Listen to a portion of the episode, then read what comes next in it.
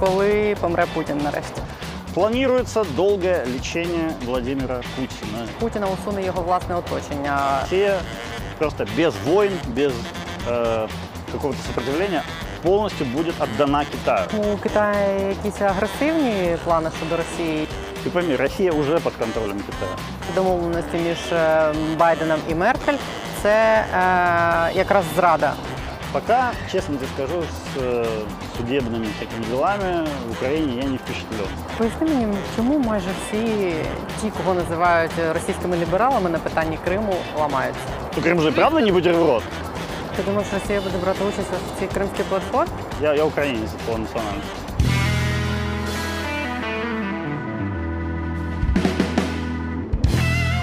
Вже більше як 10 років е, назад е, журналіст е, Іван Яковина переїхав з Москви до Києва. І всі ці 10 років його дістають питанням, коли помре Путін нарешті. Сьогодні ми з тобою це ще в Києві, а Путін все ще живіший всіх живих. Що пішло не так.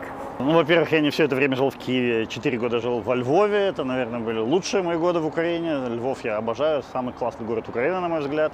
Э, Это, во-первых. Во-вторых, э, что касается Путина, я думаю, что уже гораздо ближе, чем 10 10 лет назад. Почему? Потому что э, если ты следил за новостями, совсем недавно Ходорковский, МБХ, его фонд выпустил расследование, согласно которому за, по-моему, 16 миллиардов рублей или 80 миллиардов рублей, какие-то космические деньги, там э, на территории подмосковной э, резиденции Владимира Путина в Новоогарево началось, э, началось строительство э, больницы, очень большого медицинского центра. Как ты понимаешь, больницу на территории Новоогарева могут строить только для одного человека. Другие люди в этой больнице лечиться не будут. А, Поэтому, если мы видим строительство больницы, да еще и с гостиницы, что это означает? Что будут приезжать врачи, обслуживающий персонал, медсестры, работать в этой гостинице, видимо, из-за границы, вряд ли он своим до- будет доверять. То есть планируется долгое лечение Владимира Путина. Долгое лечение планируется тогда, когда у человека плохое здоровье. Когда у человека плохое здоровье, почти неизбежно, это означает, что э, срок его жизни сокращается, скажем так. Тобто ти думаєш, що він зараз в поганому стані е, фізичному, і е, він готується до того, щоб, типу, не відходячи, не виходячи за е, як е, межі цієї своєї резиденції і отримувати лікування, і все все все, і взагалі Я продовжити не своє знаю, існування. естественно, я не знаю. Может быть, он здоров как бык. Я име- не имею представления. Естественно, он мне не докладывает, он никому об этом не докладывает. Но строительство больницы в таком месте, э, на мо- еще такой большой больницы, да, свидетельствует о том, что, ну, видимо, что-то серьезное либо вот случилось, либо ожидается, что случится. Да? Для цього треба будувати цілу лікарню? Ну а где его лечить еще? В Москву возить в какую-то больницу? Нет, в обычную больницу он лежать не будет. На Запад он тоже не может поехать лечиться, потому что он боится, что его там... Поэтому остается только один выход – строить для него отдельную больницу.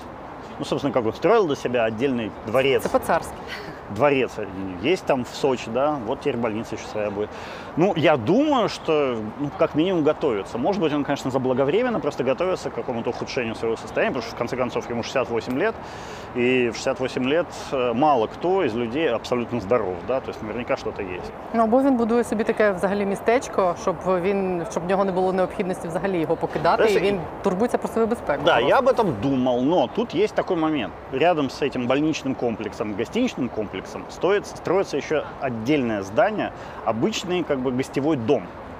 Ну, гостевой дом, он на 6 тысяч квадратных метров, нам бы хотя бы половинку такого гостевого дома для себя. Но это счит- все там вот рабочие, которые э, на этой стройке трудятся, они говорят, что э, этот дом будет для Мишустина. Зачем Мишустину строят дом на щоб территории... він міг керувати звідти країною. Да. Я подозреваю, что на, на тот случай, вот помнишь, э, сколько там лет уже, наверное, 20 назад, или когда это было, когда Владимир, Ильи- э, тьфу, извини, Борис Ельцин лег на операцию, несколько часов, пока он был в отключке, э, страной, президентом фактически работал Черномырдин, как тогдашний премьер-министр. По российским законам премьер-министр исполняет обязанности президента в том случае, если президент этого делать не может. Я вот думаю, что, возможно, Мишустина посадят в этот дом, вокруг будет ходить путинская охрана с наставленными на него пистолетами, и пока, скажем, Путин будет лежать э, в больнице и э, под наркозом, да, вот Мишустин будет исполнять его обязанности. Кроме того, если Путин собирается выбирать себе преемника, то такой дом рядом с больницей будет ему необходим. То есть я думаю, что опять же, у меня нет стопроцентной информации, естественно, но я как бы пазл складывается таким образом, что, видимо, он не вполне здоров, и на всякий случай, э, во-первых, строит для себя больничку, а во-вторых, строит здание специально, в котором будет потенциальный преемник находиться, и чтобы этот преемник в Кремле без, ну, э, без надзора что-нибудь не учудил, вот он пускай рядом сидит, и чтобы его можно было всегда и погладить по головке и дать ему нужный совет, с одной стороны, не вставая с больничной кровати, и с другой стороны, открутить ему голову, тоже так, в буквальном смысле, руками просто своими, тоже не вставая с кровати. Вот я думаю, э, вот если брать гостиницу, больницу Новоогарева и вот этот гостевой дом для Мишустина все вместе сложить, то вот такая примерно картина вырисовывается. Я, конечно, могу ошибаться, но мне кажется, это довольно логично. Других объяснений я, по крайней мере, не смог для себя придумать этому. Е, Припустимо, ну це можливий сценарій. Е, Наскільки він хороший для Росії, що він для неї означає, ну і для нас теж. Ну, для России, э, смотри, что называть Россией? Потому что в России нет как такой одной страны. Есть э, группировка Владимира Путина, под ним еще много-много всяких группировок. Они как бы во власти находятся, захватили власть, да. Это вот, может, лучше всего, мне кажется, в феодальных каких-то терминах. Это вот есть император, есть бароны, да, какие-то под ним. То есть, если пойдет император, для баронов это, конечно, возможность кому-то из них выдвинуться, да. То есть для них это, наверное, хорошо. Або відокремитись. Или между баронами начнется драка, они друг друга порешают, тогда для них это плохо. Или отделиться, да, тогда для них опять хорошо. Или начать там какие-нибудь эксперименты странные со своим народом, тогда это для народа плохо. Или народ в этот момент может сбунтоваться и поубивать всех и народ, и бояр, и, значит, э, там э, свиту императора умершего. Плохо. Много всяких. Я не, я не могу сказать, что это либо хорошо, либо плохо. Это открывает целое огромное, огромный спектр самых разных возможностей. От очень хороших реально до ужасных.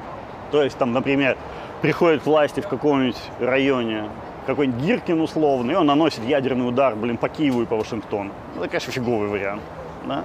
Или Россия становится демократичной, приходит не знаю, Ходорковский к власти, и Россия входит на- в НАТО и в Европейский Союз. Это хороший вариант. Ти вважаєш його реалістичним? Вполне. И то, и инше? Я, ду- конечно, ты понимаешь, в России, как говорится, в России столько всего происходит, очень часто нелогичного и почти необъяснимого, что я думаю, и то, и то, другое может запросто случиться.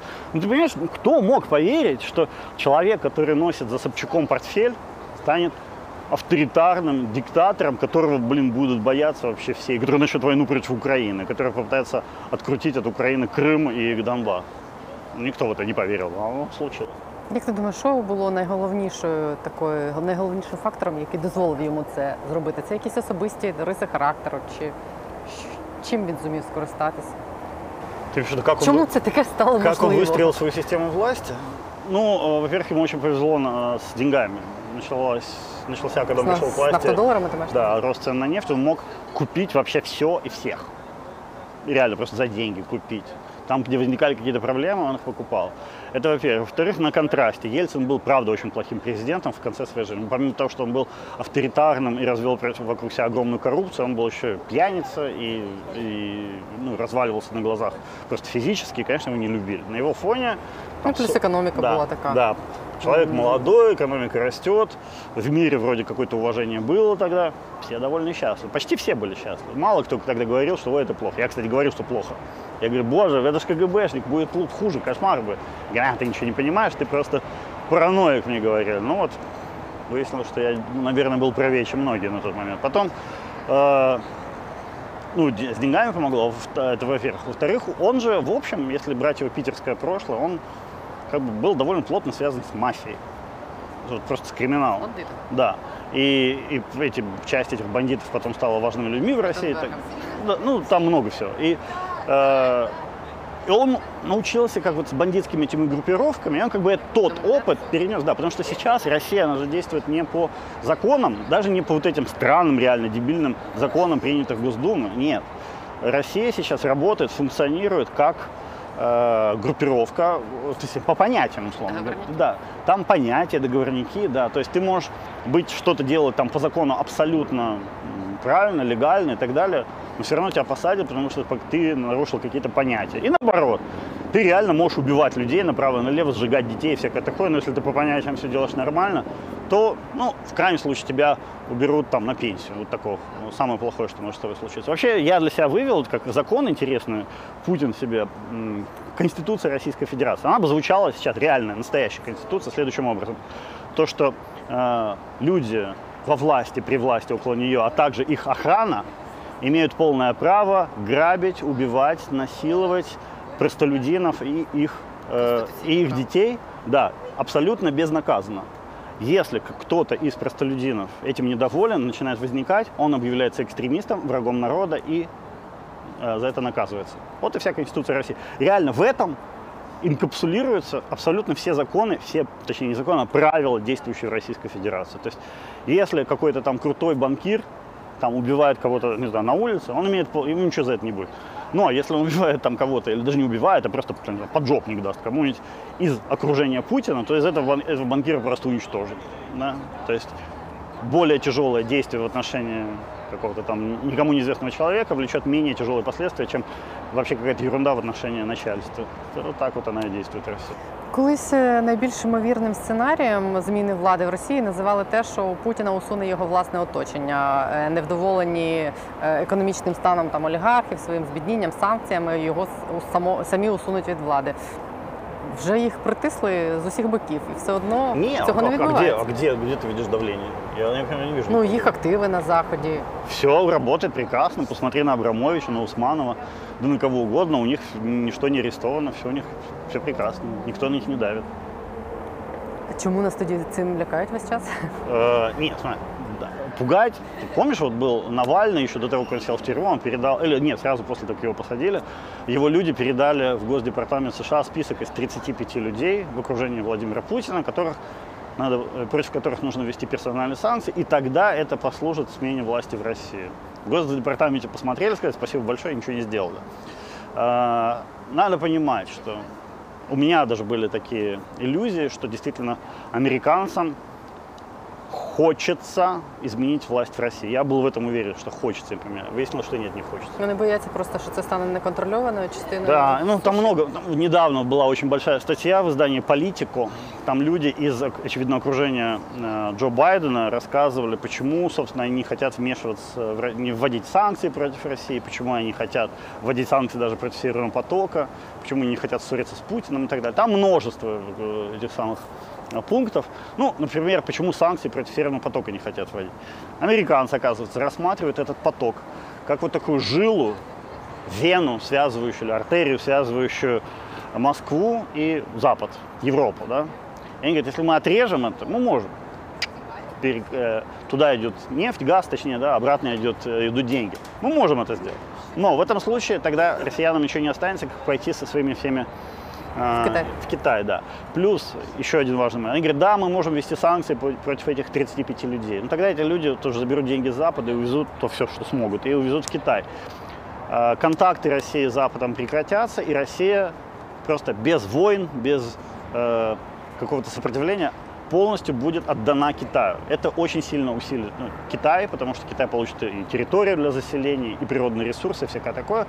Россия, потому что не сможет сопротивляться китайскому, так сказать, влиянию. И американцы говорят, да, мы сделаем Китай в три раза сильнее. Нам, конечно, очень жалко Украину, нам, конечно, очень жалко российскую оппозицию, но себя нам жаль, поэтому нет. Такая логика. Там еще много всего. Там, например, они очень боятся российских хакерских атак. Они боятся, что э, э, когда, скажем, э, они ведут эти санкции, то э, сразу пойдут какие-то, знаешь, волнения внутри России, и это может привести к К распаду тому ж России. умовному да. Віркіному з Да, да, да. И что там, значит, ядерные ракеты полетят на Вашингтон. Они этого больше всего боятся, конечно. Ну, Китая и этого. То есть они реально, у американцев слишком прагматичная, на мой взгляд. То есть тут можно, конечно, спорить. Они говорят, Россия отойдет Китаю. Я бы хм, на месте оппонентов этой точки зрения сказал бы, что вообще-то, друзья, Россия уже отошла Китаю. И сейчас, когда вы помогаете Путину, вот это деньги ему отправляете по этой э, артерии, помогаете вы Китаю. вообще Китаю помогаете, это уже не Путин там. Путин является шестеркой у Китая, да? Он к- выполняет китайские приказы, он не самостоятельный. Но Байден до сих пор относится к Путину как к серьезному э, политику, э, независимому, обладающему своей точкой зрения. Мне кажется, это уже неверная Ти позиция. вважаєш, що Китай має настільки великий вплив і на всю економіку, Да, і на да. політику? Э, що- Все, все технологии в Россию сейчас идут из Китая. первую очередь касается, конечно, э, таких сетей там 3, 4G, 5G, э, нефтедобычи, строительство инфраструктуры, плюс э, наблюдение за несогласными, плюс интернет, э, контроль над интернетом. То есть, ну, вообще говоря, технологически российский режим сейчас полностью базируется на Китае. Если Китай скажет, мы вам ничего не дадим, ну, режиму крышка. Це через те, що м, Захід, е, Америка в свій час наклала санкції, е, зокрема на е, трансфер технологій в Росії. Вони були змушені Э, поставлені ну в да, залежність России- від В Китаю. России сейчас запрещено э, экспорт э, многого, многих видов оборудования двойного назначения. Ну і це їх фактично штовхнуло туди до Ну, сторони в Китаю. какой-то степени, да. Плюс Китай же это все предлагает. В общем, Китай, кстати, и Украине это все предлагает почти бесплатно. Или бесплатно. Але Видите? Китай ніколи Видите? нічого безкоштовного не Ну, да, дає. ну, надо по понимать, что факту. бесплатно только мышеловки сыр, да, нельзя об этом забывать. Но многие страны, которые не могут себе позволить покупать оборудование для 5G, ну, например, оно уже реально очень дорогое, очень сложно, а, они берут у Китая эти кредиты на покупку, либо на какие-то скидочные а, акциям они практически покупают это 5G. Почему? Потому что те страны, у которых 5G не будет, они очень быстро отстанут технологически и окажутся там в конце списка по всем параметрам экономическим. Без этой технологии экономики современной быть не может. Это надо ее где-то брать. Но приходит какие-нибудь, не знаю, Ericsson, да, и говорит, купить у нас это за миллион долларов. Приходит Huawei и говорит, а мы вам это можем подарить за э, там, 300 долларов. Как хотите. Ну, естественно, многие бедные страны, я их понимаю, это не, э, в этом нет ничего удивительного. Они, конечно, говорят, да, давайте за 300. Як ти думаєш, загалом у Китаї якісь агресивні плани щодо Росії? Якщо колись в Росії почнеться така нестабільність, вони цим скористаються і повернуть собі ті території, які колись Росія у них Ничего, ты, ты віджала? делаешь ту же ошибку, что и Джо Байден. Ты пойми, Россия уже под контролем Китая. Воно не оформлено. Він Ну, а- А неформальний. как ты хочешь? Ну, не ф- а формально, ну, естественно, вот, понимаешь, Ну ж як вони зачем зробили фо- з Кримом від А, да, шматок вот- вот Росії видишь, відхапати. смотри, э, там Абхазия находится под неформальным контролем России, да? И Крым находится. От Крыма огромное пр- количество проблем, геморрой, головная боль и так далее. Я уже молчу про Донбасс, там вообще война. И все тяжело, да. Конечно, лучше, как Абхазия, когда никто тебе ничего не говорит. Ну, там Гру- Грузия, конечно, возмущается, но э, с точки зрения России, кто ее слушает, там вообще неинтересно, да. Поэтому, конечно, неформальный контроль, он по многим параметрам даже лучше, чем формальный. Реально. То есть, ну, когда тебе... э, вот опять же, Путин там, китайцы что-то делают свое, у них там свои задачи, Тайвань и так далее. Э, а, а Путин тем временем отвлекает американцев, да? А Путин тем временем от- отвлекает американцев от э, Тайваня от Китая, делая вид, что вот он как так, как, как это, петрушка, да? И американцы там с ним что-то это самое встречаются в Женеве и что-то еще. А Китай тем временем решает свои вопросы. То есть для Китая это вообще идеальная история. Э, Вся Сибирь находится под китайским, контролем сейчас. Экономическим, политическим, каким угодно контролем китайским. Оттуда просто берутся ресурсы и вывозятся в Китай. Почти бесплатно, кстати. Что еще Китаю ждать? Желать вообще? У Китая, конечно, есть другая проблема. Китай все абсолютно. То есть они в этом смысле правильно делают. Они абсолютно все свои ресурсы, все, что у них есть, концентрируют на э, Тайване и на Южно-Китайском море. Даже больше на Тайване. Потому что если они заполучат под свой контроль Тайвань, все, они, они автоматически побеждают в гонке с американцами и становятся первой страной мира. Сразу. То есть, пускай Путин бодается с американцами, да, а они там будут решать свои проблемы. Е, Ти думаєш, Байден цього не розуміє? До нього зараз, е, так дивлячись на те, що він робить, е, є враження, що це інша людина, ніж та, яка була в- під час передвиборчої кампанії. Він був такий агресивний, яструб, а зараз він веде себе зовсім не так, як А, да. типу, очікували тоді. Опять же, я всех интересующихся отправляю к этой статье в издание «Политика». Там сказано, что в начале правления Джо Байдена две команды советников по внешней политике э, вступили в жесткий, в общем, конфликт на эту тему. Как быть с Россией? Так или это? И победили те, кто сказали, давайте Россия это дело десятое, вот давайте мы просто забор вокруг нее поставим, чтобы оттуда ничего не вылезало. А- И заниматься будем Китаем. А вот они там пускай себе варятся, что-то делают, кого-то сажают, кого-то убивают. Их дело, не наше. Мы не, не надо туда, чтобы нас туда затянет, все плохо будет, не, не хотим.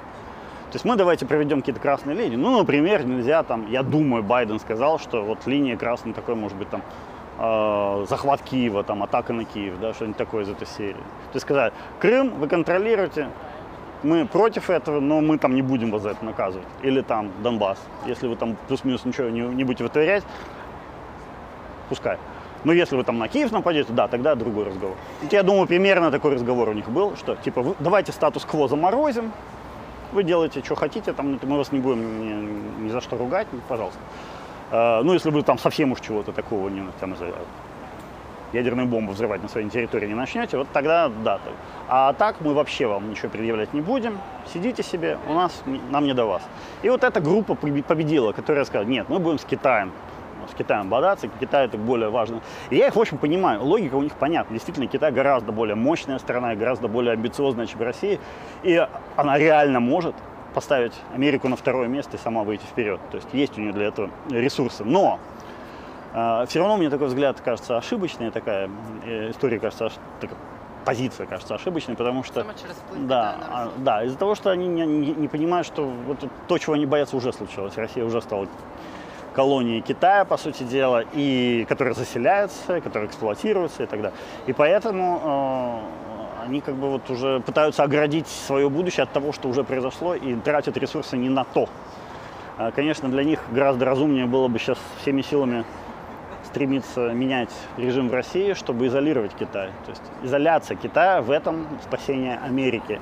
А а изоляцию такую можно провести только поменяв режим в России. И вторая такая точка – это Мьянма. Там тоже как бы, две очень важные страны для Китая – это Россия и Мьянма. И, и там, и там сейчас Запад теряет поражение, и там, и там Китай наращивает свою силу и становится все более мощным. То есть, в принципе, ну, э, я не теряю надежды на то, что изменится позиция Байдена. Почему? Потому что, вот, знаешь, Майкл Макфол, бывший посол Соединенных Штатов в Москве, он недавно выпустил статью в э, Вашингтон-Пост, и он написал, что это ошибочная политика, которую проводит Байден.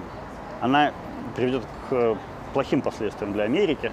И тут надо понимать, что Макфол – это личный друг Байдена, Э, Он также дружит с Энтони Блинкиным, госсекретарем. Это очень влиятельный, вообще говоря, человек. И если он не стесняется открыто в прессе заявить о своих взглядах, то есть, видимо, много людей в Вашингтоне то также Прослуховывают. считают, да, считают, что э, Байден ведет ошибочную политику. Я на этих людей, собственно, и надеюсь. Там, ну, например, в- э, весь Конгресс американский так примерно так думает, что не надо присмыкаться перед Путиным, надо его наказывать, а не умиротворять. А, у- Про місце України в, в цих всіх великих політичних іграх. Тобто, ти вважаєш, що те, що відбулося навколо північного потоку, ці домовленості між е, Байденом і Меркель, це е, якраз зрада. Е, Ну, то, що в Україні називають зрадою, тому що я буквально пару тижнів тому говорила з Клін з Клімкіним, і він не такий е, прям категоричний, що все пропало і Ні, все, я не все говорю, що- Байден нас здав. А частина суспільства вважає, що це саме все. Українські інтереси здали. От як ти кажеш, що вони там і не будуть чіпати тему Донбасу, не будуть чіпати тему Криму, заморозять. Не, це ну все это не статус сдали. кво. Сдали, это как говорят, захватывай Украину, нам плевать. Вот это сдали, да? Они сказали наоборот, то есть не- я надеюсь, по крайней мере, что они просто вот эти прочертили линии, что дальше Россия не имеет права э, нападать на Украину. То есть как бы дальше двигаться на запад. Але й тиснути на Росію, щоб вони не знаю, закінчили війну і почали вирішувати Всем- питання Слушай, Криму. Не давай будуть. реально. Война это закончится только тогда, когда закончится Путин. Пока Путин у власти, она не закончится. Никакие ни минские, ни нормандские процессы не помогут. Нет. Когда Путин кончится, тогда и война. Це його особисте. Ну, конечно. Ну, не- ну что ты думаешь, олигархам России нужна война? Это... Ну, якщо прийде умовний Шойгу після нього, ну, вона не Э, закінчиться. А ему зачем? Ему зачем? Бо він там у них умовний яструб, і йому Не, віддати он це ястреб питання при Путине, на примирення. Понимаешь, это он при Путине ястреб. Когда он сам будет, он уже, у него будет своя повестка, а не путинская. Знаешь, что он будет за Путина э, до- доедать объедки его? Знаешь, кому это надо? Ему, конечно, своя уже будет интересно. Конечно, с Крымом там тяжелее история, но Донбасс сразу закончится. Просто сразу. А, что касается э, все пропало, да. Нет, не все пропало. Я же говорю, что, во-первых, у Байдена там, это, это же не сталинское политбюро, там постоянно идут какие-то консультации. То есть они сейчас, они, Байден же, кстати, сказал, что мы от- отвели Путина примерно типа полгода, и если через полгода он не начнет себя вести хорошо, то тогда вот мы там по-другому будем с ним разговаривать. То есть там идет обсуждение. Это не вы решили и все. Нет.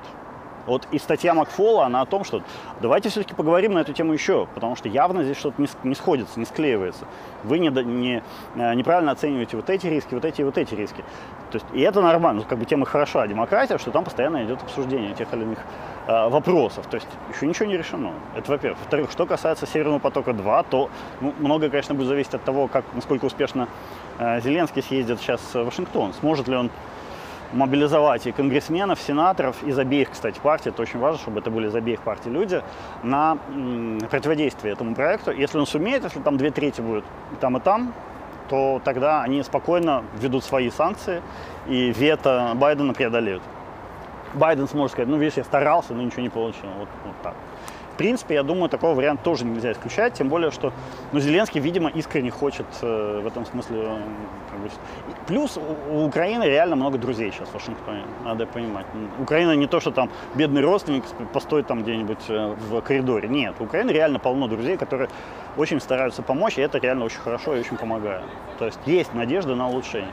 Ну и потом надо понимать, Байден, да, реально, он решает свои задачи американские, но глобально, стратегически решение американских задач, оно пойдет на пользу всему западному миру, включая и Украину. То есть это очень хорошо бы. То есть если удастся американцам Китай как-то, скажем так, закрыть в коробочке, да, не дать ему расшириться на весь мир, тогда э, всем будет хорошо в западном мире. Э, Поэтому я думаю, тут, конечно, тут важный момент с американцами.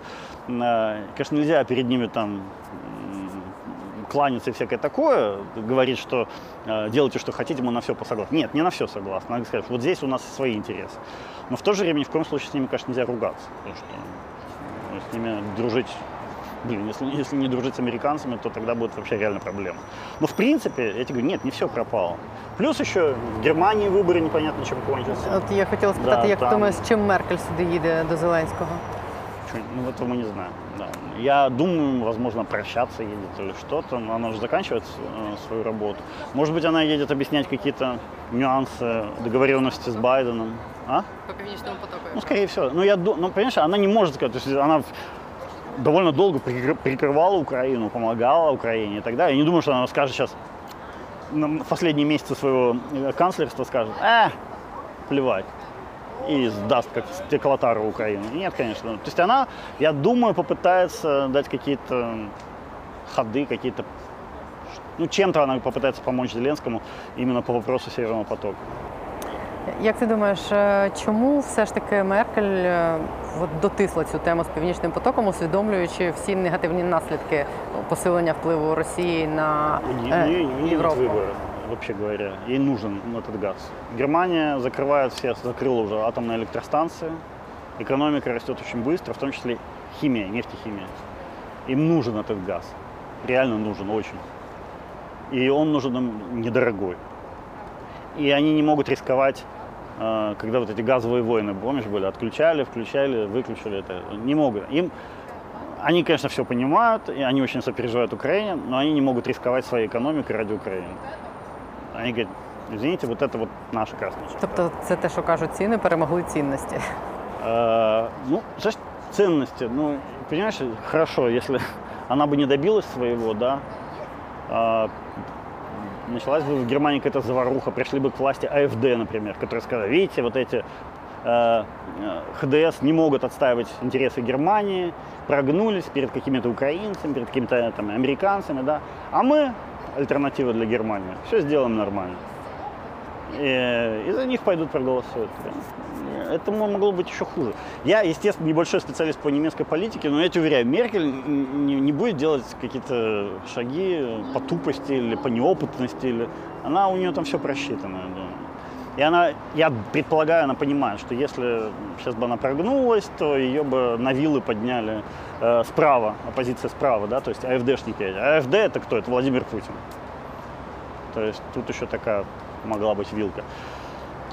Я думаю, скорее всего, они там сейчас порешали плюс-минус нормально, но все равно, то есть они приняли свое решение, они сделали то, что хотели они. Но это не мешает нам взять и поломать их решение сказать, а мы вот так хотим. И постараться сделать так. То есть они могут хотя бы своим избирателям сказать, чтобы, главное, чтобы они могли, та же Меркель сказать, я сделала все, что могла. Не получилось не по независящим от меня причинам. Вот это независящая от нее причина, собственно, должна быть украинская дипломатия, которая поднимет Конгресс, Сенат американский и скажет, «Это баньте это дело, не должно его быть. Вот как это. Ти кажеш, немає завадити нам зробити те, що хочемо ми. Ти себе сприймаєш як українського журналіста чи російського? Э, Я, Если ща- ты- э, смотри, я сейчас в таком периоде э, нахожусь. Я сейчас подаю документы на украинское гражданство, то есть я уже там собираю эти все эти справки так, туда-сюда. То есть я в- впервые, я как, знаешь, такая куколка. Это я еще не, уже не личинка, но еще и не бабочка. Е, Ти можеш претендувати на українське громадянство, тому що в тебе українські корні, да? Да. Твій батько Я, я народився. украинец по Украї- национальности. А ким ти себе відчуваєш? Я себе уже давно, еще знаешь, когда я помню в советские времена был, была перепись населения, мне было, наверное, лет что-то 10, что ли, может 12, не помню. Э, Спрашиваю, а, а, приходила переписчица и спрашивала, типа, а кто вы по национальности? И я не мог долго ответить, потому что я говорю, а я не знаю, кто. И я, м, представьте, прочерк, короче говоря. Я Ти не знав саме тому, бо в тебе батько українець, а мати росіянка? Да, да. Я решил, что я не буду себя ассоциировать с национальными какими-то группами, потому что зачем? И я так стараюсь избегать вот этой самоидентификации по национальному признаку. Э, Мне кажется, это, это лишнее. Я как космополит, я человек, человек будущего, человек мира. А, дивись, але, наприклад, ти отримаєш громадянство, ти будеш жити тут. Наприклад, е, ситуація на Донбасі загостриться до такої там міри, що доведеться брати зброю до руки. Ти візьмеш і по який бік ти будеш. Не, ну, слушай, я, э, конечно, буду защищать свой дом, потому что дом у меня здесь уже. Но э, я не, слабо себе представляю ситуацию, что я поеду на войну, в армию, воевать и всякое такое. То есть, честно говоря, я... Ти себе не уявляєш там? Да, Чи ти я- не уявляєш, я- що може Нет, я, початися я- я війна? себя не, не представляю. Из меня, мне кажется, будет воин примерно нулевой. То есть, то есть нет, я с трудом себе представляю, чтобы стрелять в кого-то. Я же не, не смогу убить человека, я думаю. Для меня это тяжело. Як тобі е, те, що відбувається зараз в Україні? Ми з тобою, коли говорили про це десь років два тому, коли Зеленський тільки тільки став президентом, я тебе питала, чи ти б хотів, щоб в цій країні жити твої діти? Ти сказав, типу, подивимось, що зробить цей президент, поки що я не розумію, як що буде. І головне, що він має зробити, тоді ти мені сказав, це провести судову реформу. От якщо це відбудеться, то типу тоді да, можна про це думати. Мне От кажется, пройшло два не- роки. Нет, по-моему, нет судебной реформы. Ну он- він її тільки-тільки підписав. Ще вона навіть не почалася, можна сказати. А, Взагалі, ставлення твоє якось змінилося Э, до Знаешь, цієї надо влади? посмотреть, как она это. Что-то у меня большие сомнения насчет того, что это судебная реформа та, которая, о которой я мечтал, да. Мне кажется, что это немножко не то. Или, можно сказать, даже сильно не то. Пока, честно тебе скажу, с э, судебными всякими делами в Украине я не впечатлен.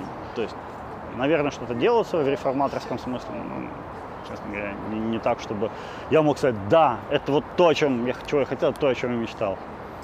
Пока нет. Ну, опять же, кто я такой, я даже не голосую, поэтому... Ну, взагалі, як ти зі сторони оцінюєш цю команду і Зеленського, і на міжнародній арені, і те, що відбувається тут всередині країни за ці два роки? Э, знаешь, в Украине, ну, в общем, нормально. То есть, мне кажется, не хуже, чем предыдущий президент, а, а, наверное, даже и лучше, чем некоторые. Э, то есть, ну, мне, например, понравилось то, что все-таки продавили реформу земельную. То, чего все по каким-то причинам боялись, не хотели делать и так далее. Вот важная реформа. А, Мне очень нравится то, что идут строительство инфраструктуры, дороги в данном случае. Я знаю, что там скажут, а, там воровство идет. Даже если воровство, ну хоть что-то материальное останется, да. А то же раньше как, выделили деньги, украли и ничего не построили. Тут хоть построили, и то спасибо. А, Это из хорошего. Из плохого, ну да, отсутствие судебной реформы и, наверное, мне не нравится некоторая непоследовательность вот, да, на внешней арене. Какие-то очень хаотичные движения часто со- совершает украинская дипломатия. Совершала, сейчас, мне кажется, получше стало последние несколько месяцев, но э, было как-то странно, если честно. Вот это что я, наверное, могу плохого сказать про нынешнюю администрацию. А то як е, спілкується Зеленський з Путіним там не напряму, Я- а я- цими ну, меседжами, кстати, які да, вони вот перекидаються. Я вообще считаю, что Зеленский говорит, надо встретиться с Путиным. Я не понимаю, зачем. То есть я, я, я вот правда не понимаю, зачем, что он хочет услышать или что он хочет сказать Путину.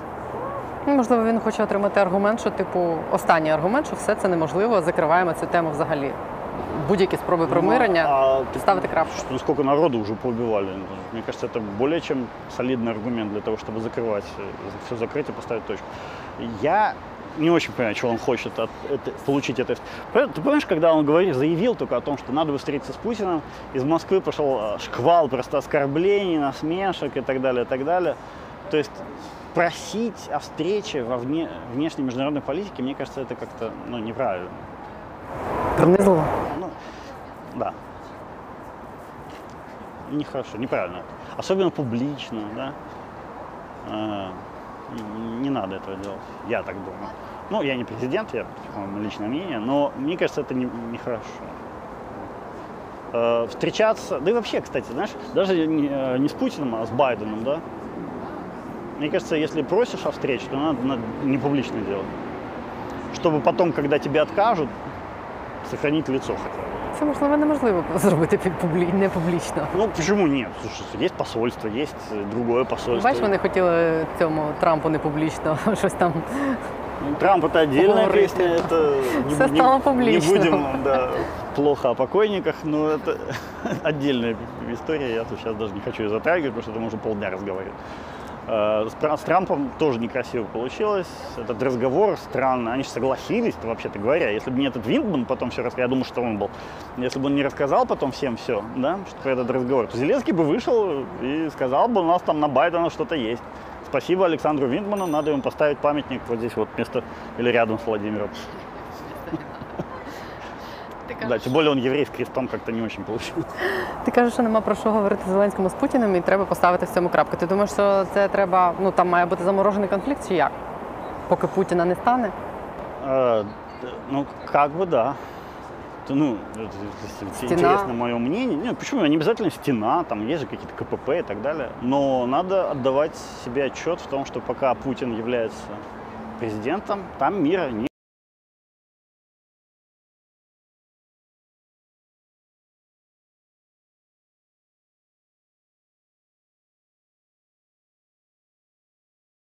Скажем так, тот момент, когда Путин перестанет быть президентом, будет моментом победы Украины в войне на Востоке. То есть это, это будет день победы для України. Ну, Поки що виглядає на те, що ми зараз отримуємо е, там зі сторони Білорусі ще продовження Росії і збільшення кордону з Росією. Як ти думаєш, цей сценарій е, поглинання Росії і Білорусі невідворотній? А, Я, я думаю, там будет примерно та же история, что между Россией и Китаем. То есть, если, как у каждого вассала, должен быть свой сюзерен и свой, так сказать, вассал, да?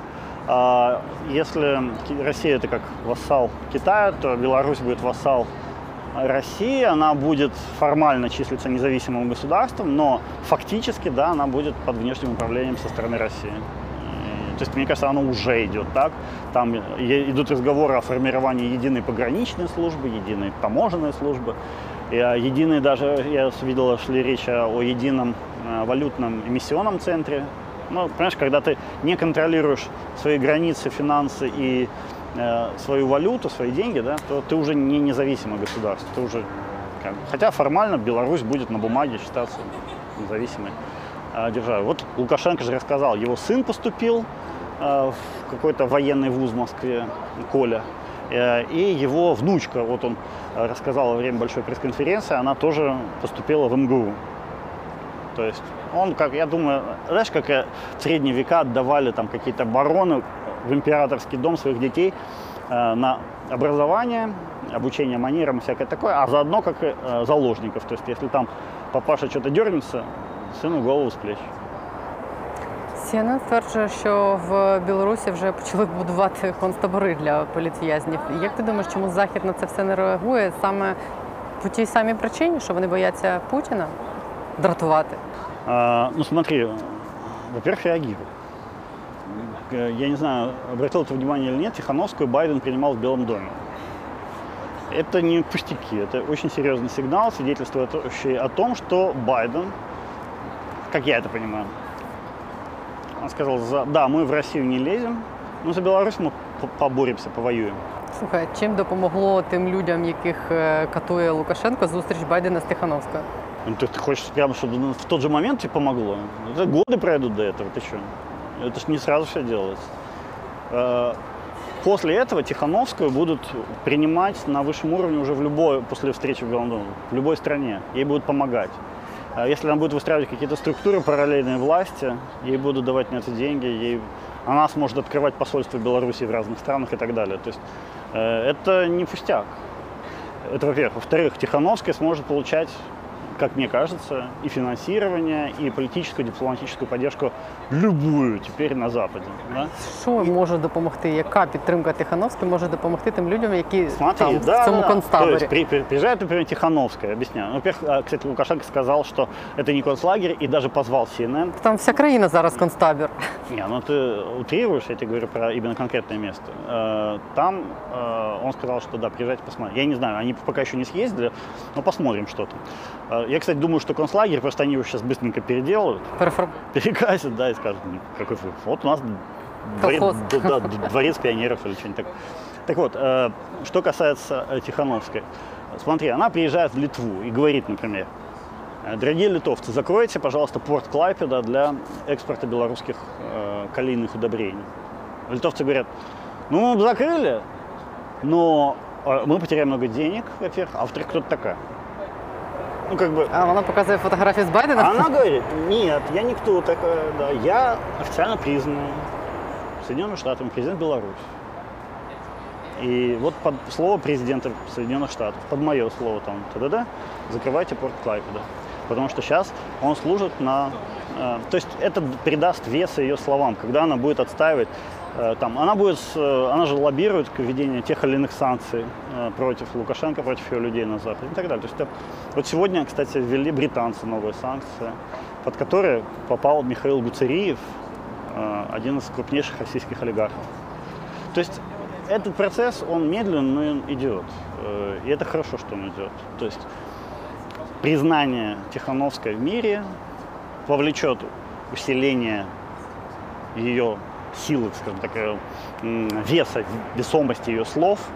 Э, И с помощью этого, с помощью своей дипломатической силы, она сможет добиваться более серьезных санкций против Беларуси. А Беларусь, ну, например, о чем я говорю? Например, представь себе, сейчас Беларусь, она существует в основном, ну, в значительной, не в основном, в значительной степени благодаря финансовой помощи от Путина. Он там раз в полгода приезжает, дает миллиард долларов Лукашенко, или там полтора миллиарда. А, как эти деньги надо как-то проводить через какие-то там схемы, да? А, американцы могут сделать примерно такие санкции. Вот знаешь, ты даешь Лукашенко миллиард, но из-за того, что Лукашенко под санкциями, ты должен сверху этого миллиарда заплатить еще полтора миллиарда долларов штрафов разных, санкций за то, что ты связываешься с токсичным, скажем так, Лукашенкой. Э, То есть это будут санкции не против России, это будут санкции против тех, кто дает Лукашенко. Да? Ну, а поскольку дает ему только Россия, это будут санкции против России. Но формально тот же Байден против России никаких санкций не вводит. Санкции только против Лукашенко. То есть сделать невыносимая жизнь тех, кто помогает Лукашенко, Запад может.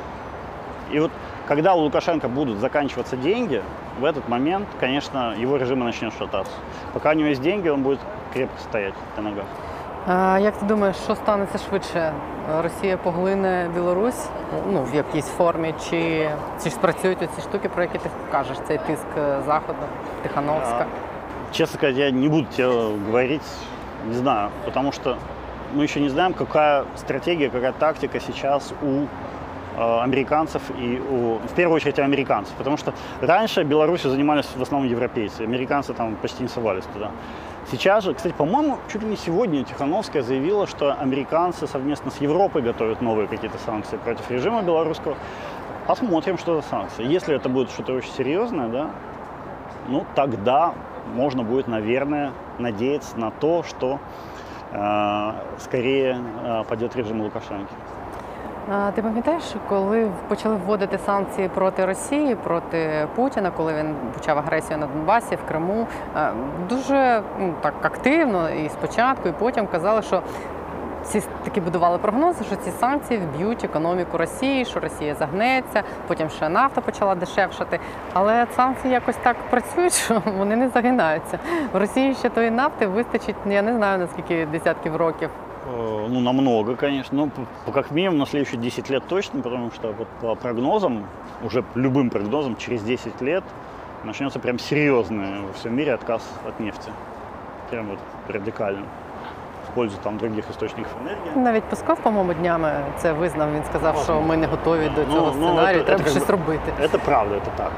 Но для Путина еще 10 лет у него спокойно может быть. Смотри, санкции против России вводятся э, какие-то мелкотравчатые, вообще ерунда какая-то на самом деле. Ни, ни разу еще не были введены хоть сколь-нибудь серьезные санкции. Да? То есть не было введен, например, запрет на э, экспорт в Россию оборудования для, нефтехи... для неф... добычи нефти и газа. Да? Без такого оборудования добыча нефти и газа становится. Ну і Свіфт, про який всі казали, ніхто Свіфт, ніколи не, від... не Э, відімкнув. Торговля госдолгом России на вторичном рынке тоже. Более того, я тебе скажу, в марте, если ты помнишь, Джо Байден принял санкции по закону о применении химического оружия, ну, это за Навального. А, через три месяца по этому закону американскому он должен был, то есть в начале июня, принять вторую как бы, порцию этих санкций. Он их не принял, и, и- и неизвестно, собирается ли принимать. Э, Трамп, кстати, в свое время тоже после Скрипалей, он принял санкции против России, тоже мелкие такие, слабенькие, и через три месяца не принял, и ждал еще три месяца. Но все-таки вот в общей сложности через полгода он принял вторую. все равно ерунду принял, но принял. А вот сейчас, э, что там Байден прим- и примет ли вообще, мы не знаем. Но хотелось бы, конечно, чтобы принял хоть что. Потому что там уже мелкие санкции уже ну, все исчерпаны, остались только серьезные. Будем надеяться вот на принятие. Ні, про те, що санкції це така якась історія, що це на роки. Вона невідомо хто кого переживе. Саме Конечно. санкції чи, Конечно. чи Тебе, Чего не надо? тебе, я еще оптимист. Многие люди, которые гораздо более пессимистичного склада, они говорят, вообще ничего не поможет. Ни санкций, ни давления, никак, вообще ничего. Хочет Россия захватить то-то и то-то, захватит. И нич- никто ей ничего не сделает, понимаешь? Я с этой позицией не согласен, но это, вообще-то говоря, доминирующая точка зрения. Потому что да, реально у Запада почти нет методов воздействия на э, режимы, которые вышли из берегов. Особенно если у этих режимов есть ядерное оружие. Нет методов. Запад как бы строился не для того, чтобы наказывать всех вокруг. Запад строился для того, чтобы богатеть э, и становиться все более счастливым. да. У него нет этой функции встроенной наказывать всех вокруг. Ему надо перестраивать свои какие-то институты, принимать какие-то особые законы, ломать себя через колено, и только после этого он может выполнить супер несвойственную для себя функцию кого-то там наказать. Для Запада это огромный расход энергии, внимания и всего прочего. Им неохота, им, и это просто поперек них. Да, они вообще не хотят этого. Поэтому, если они хоть что-то делают, и за это хоть что-то спасибо, реально. Потому что у нас многие говорят, а вот почему... Мне еще нравятся какие-нибудь диванные, знаешь, Байден разочаровал. Все. Я думаю, вот Байден там, наверное, сейчас читает комментарии, думает, «А, как жить дальше Вот там Васю Петрова разочаровал. Пойду утоплюсь по Тамаке реке. ти кажеш, е, що е, війну на Донбасі можна буде закінчити лише після того, як не стане Путіна. А історія з Кримом е, вона ж не закінчиться цим А, швидше за все. сразу не, не, ну она, понимаешь, это, в принципе, это, это тот же, та же парадигма, что ли, действий, те же рамки. А Что это такое? Крым, оккупированная территория, и чтобы России избавиться от санкций всяких разных, чтобы э, наладить свои отношения с внешним миром, оккупированную территорию надо освобождать. Донбасс освободят сразу, потому что в Донбассе ценности вообще ноль. Она даже отрицательная, эта ценность, да, просто избавившись от Донбасса, следующий там президент России. Ну, он- Крим цінний як база А військова. Крым, нет, в Крыме, в Крыме там есть какие-то патриотические, исторические, всякие другие там, мотив- мотивации, не только, потому что Донбасс реально никому не нужен ну, вот в России. Все говорят, не надо. А, есть там, конечно, отмороженные, которые там что-то типа стрелков, но их реально там 0%, на 0,1%. А вот те, которые Крым, нет, Крым другая история, потому что... э, Діди воювали? не, ну, слушай, это Крым, понимаешь, я тебе скажу так, Крым миллион раз менял свою принадлежность. Да? Туда, сюда, сюда, туда, туда, сюда. В течение 20 века там раз 10, наверное. Там только немцы туда, потом советы туда, потом, значит, там Врангель, там коммунисты и вот это все. Я думаю, он еще поменяет свою принадлежность много раз. Я боюсь, что будет так. Если не будет какого-то решения, которое устроит всех. Или которое, наоборот, не устроит всех. Я думаю, он, к сожалению, будет туда-сюда меняться. Э, Ходить вот так вот. Потому что, ну, так ему нравится. Ну, потому что просто посмотри всю его историю, так всегда было. Я не думаю, что так раз возьмет и все изменится одним- за единый момент. Ну, Думаю. И сейчас, вот он сейчас российский говорит, «Ра- навеки там что-то с Россией. Я уверен, что не навеки, это скоро закончится. Поясни мені, чому майже всі ті, кого називають російськими лібералами на питанні Криму, ламаються? Что ты Не имеешь в виду, можуть ломают? називати речі своїми іменами. Ну вони як Навальний, пам'ятаєш, коли його спитали про Крим, е, чий Крим, він щось почав про те Он сказал, что Крым не бутерброд. бутерброд. Чому вони не можуть Ну, Крым же правда не визнати? бутерброд. Ну це ми ж розуміємо про що це. Він і не сказав, що Крим Не, це он- Україна не, і треба он його сказал, віддати. Он сказал, что я тебе могу объяснить его мотивацию. Он сказал, что э, Крым, э, там много народу живет, и типа там следующий президент не может просто своим указом э, отдать его, да, потому что через, на следующий день он перестанет быть президентом, и тот, кто придет уже следом за ним, выпишет новый указ о том, что отменяю, возвращаем назад. Вот так вот, что, вот что он имел в виду. То есть нельзя просто на бумаге написать и отдать. А, Там а нужен забрати какой-то можна? прям- прям- За- вот именно, понимаешь, что в этом как бы и м, главная беда, главная проблема. Авторитарный режим может забрать. А вот отдать в этом смысле реально сложно. Тем более демократическому режиму. Ти да. зараз ламаєшся, як всі російські ліберали Ні, на ну, а- питанні Криму. Хорошо, а что ты хочешь, чтобы я тебе сказал? Может отдать? Ну хорошо, может отдать. Я тебе пытаюсь объяснить позицию Навального, не мою. Я, моя позиция в другом. згоден з його позицією? Нет, я его, я его позицию понимаю, но не разделяю. Я говорю о том, что я понимаю, что он имеет в виду, когда он говорит, что это не бутерброд. Но я не разделяю его позицию. Я говорю, что Крым-то это другая, по-другому там все будет, не так, как думает Навальный, и не так, как думают, кстати, многие украинцы. Там будет все сложнее, дольше, и э, мотивация, скажем так, российской стороны, кем, кто бы там ни сидел в Кремле, она будет другой. Она будет не то, что ну, там наши деды воевали или что-то такое. Нет, там будет другое. Там будет надо налаживать отношения с Западом, и поэтому т д д д д д д Вот так вот. А, потому что если реально смотреть на вещи, ну да, это будет, э, как бы ч- сказал, с Донбасс сразу, а с Крымом ну, начнется какой-то процесс, я думаю, по-любому. То есть вот как крымская платформа, диалог или что это как. Ну, я думаю, Россия туда вступит, ну и пойдет, обс- пойдет обсуждение. Ти думаєш, Росія буде брати участь в цій кримській платформі? А куда деваться? Конечно, будет. Еще раз, понимаешь, Вона а, вже бере м- участь в многие- мінських перемовинах. Многие, многие люди думают, что в России очень идеологичное правительство, что там типа они такие все патриоты или что. Нифига вообще, это сам супер непатриотичные люди. Их интересует только бабло. Если по- появится у них возможность легализовать свое бабло на Западе, отдав Крым, они это сделают вообще просто сразу. Другое вопрос, что они понимают, что если они отдадут Крым, то сразу потеряют власть, им там, скорее всего, голову снесут и так далее, поэтому они этого боятся. У них мотивация не патриотическая, у них мотивация как бы и денежки сохранить, и свое влияние в обществе сохранить. Вот какая мотивация. Ну, Це ти про тих самих зараз умовних олігархів Путіна? Ну, не, Не про только самого, олигархов, что- просто людей в его окружении, да. Э, Есть, конечно, то есть наверняка есть там люди, которые патриотичны, там на самом деле вот это все, но я думаю, их меньшинство. Все-таки, если посмотреть, э, знаешь, на где учатся их дети, где живут их родители, то это почти всегда Запад. Они- Они не патриоты. Е, як ти думаєш, ти от тут вже скільки? 12 років? С девятого года это сколько посчитаем? Ну, 12, да. 12 років. Е, ну, ти багато зрозумів е, і про країну, і про людей тут. Е, Як ти відчуваєш, чи є різниця між українцями і росіянами, в чому вона? І не знаю, як ти ставишся до того, що Путін Я сказав, уже, що ми ну, один смотри, я народ? уже давно не видел, не видел россиян, поэтому я не знаю, чем россияне отличаются от украинцев. Да? Мне вот это сложно сказать. Я не- я- где ты, ты видишь россиян тут на улицах? Я не вижу. Ну, Ти з ними жив 30 років до того, як ти Слушай, приїхав. поменялось все. Я в 2014 году последний раз был в России. С тех пор очень много изменилось.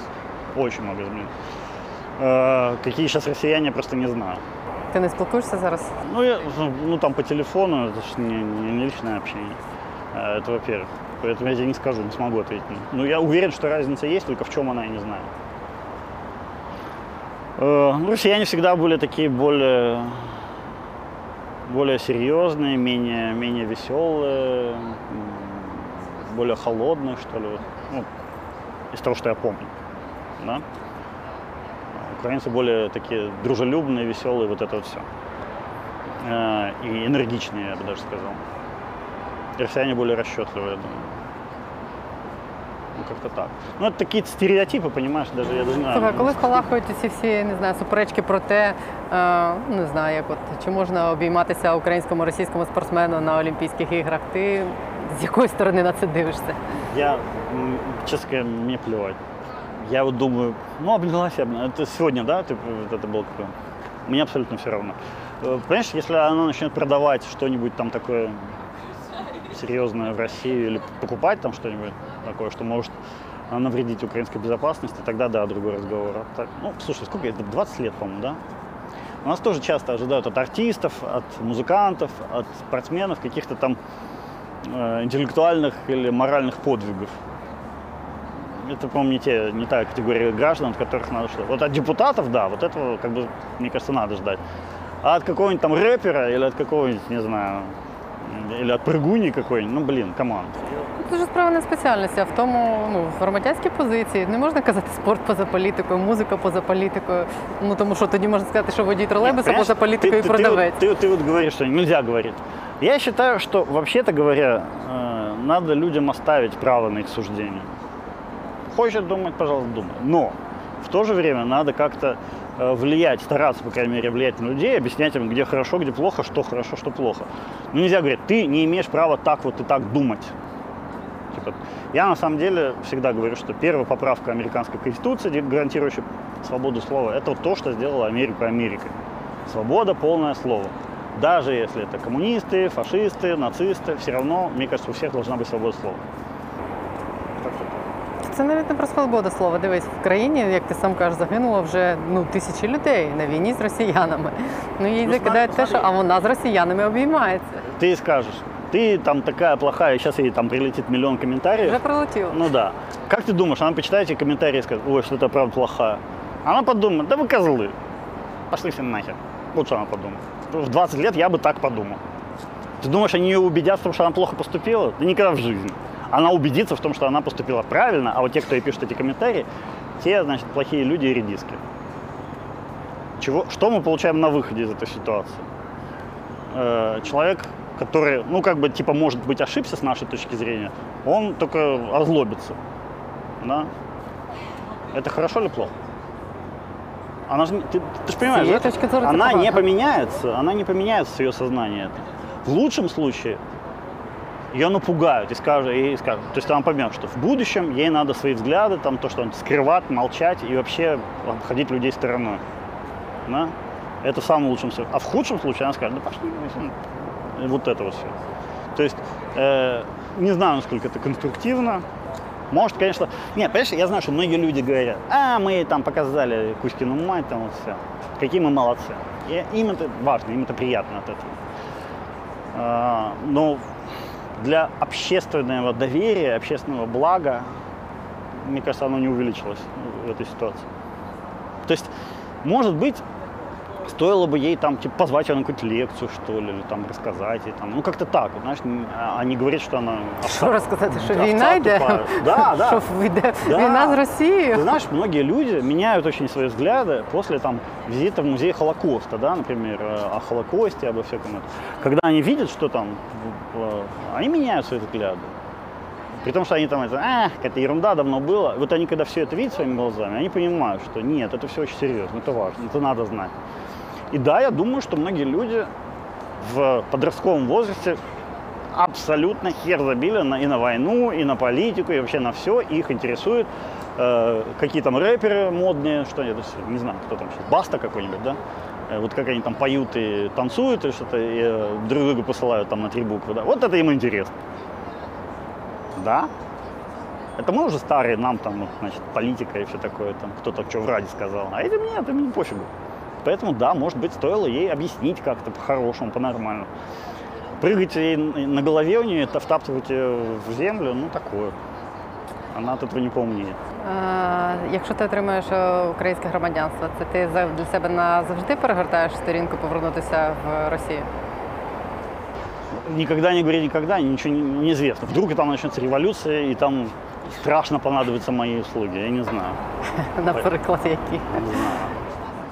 Э, Ну, в общем, да, я думаю, я здесь буду жить. Хотя, я тебе честно скажу, я уже думал о том, чтобы из Украины дальше куда-то на запад уехать.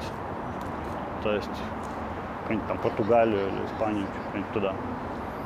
Хочется в тепле. Я, я уже не, не по политическим даже соображениям, просто вот по- по-человечески хочется.